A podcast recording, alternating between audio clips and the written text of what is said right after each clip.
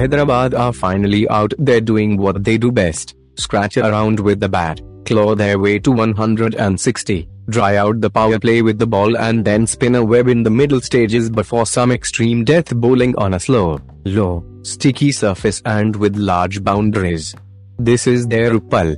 Also, it may have come a couple of games later than they'd have liked, but they are finally off the mark. And to be fair, this was the first time their team combination looked like one that could win. To break it down simply, all they needed was for Kane Williamson to return and beef up their middle order.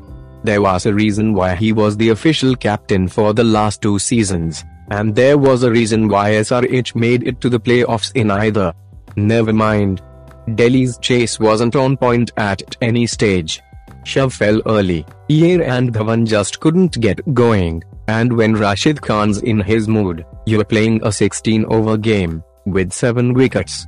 Let's not indulge ourselves in his mastery and forget the death bowling though, because Natarajan and Bhuvneshwar were absolutely on point with their Yorkers, nailing it ball after ball after ball. Yay, just SRH things. Shreyas Iyer losing captaincies, we were pretty much happy with 162, it was a pass score on this wicket. We had no idea how this wicket would behave as this is our first game here. They outplayed us in all three departments and credit to them for that. It was surprising and in the second innings, it, pitch, was too paced. When I went in, the ball wasn't coming onto the bat. We thought dew would come on but we can't give any reasons at this moment. We didn't execute the way we wanted to. Lot of learnings from this wicket and conditions. Ricky went in during the timeout, and we needed one batsman to take a chance as the required rate was pretty high. The ground is very big and we didn't capitalize on taking doubles. We knew boundaries are big here and doubles will be key for us. It didn't work out for us. Hopefully next time we can maximize the opportunities.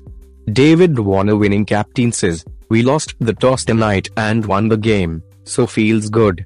Unfortunately Mitch Marsh was injured and we had to figure out how to get overs in but young Abhishek Sharma came in. We have been working really hard in our training with the death bowling, and a day they were fantastic because they can be called up at any stage.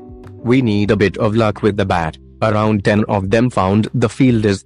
We pride ourselves on our running between the wickets. But in this heat, running does take a toll. I did hit some good shots, and I told the analyst that it only found the fielders.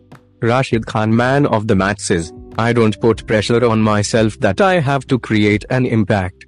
I just keep myself calm and composed and focus on what I can do. I just go out there and do the basics right and enjoy the game. I bowled quick at a day. When I started and bowled my first ball, I realized it. You need 2 3 balls to know what the right pace is. In these conditions you need to bowl back over length to the batsman. Warner always backs me and tells me that you know what's best for the team. Only when things aren't going my way I go and ask the captain what to do. That's what we discuss on the field. Tough one and a half years for me. First my dad expired and then my mom 3-4 months ago. And it took a bit of time for me to come back. My mom was my biggest fan, especially in the IPL and when I was the man of the match, she would always talk to me through the night. So 11 matches in, and every team has at least one win on the board. Not that it makes much of a difference when there are 56 in the league, but today could just be what sets it rolling for Hyderabad. Or at least lays out a blueprint for their new management. Our blueprint, though, for now, is to leave you alone. So guys you like the post-match show podcast? So please follow and share this podcast for all of your friends. I meet you with new podcast. Stay soon. Bye.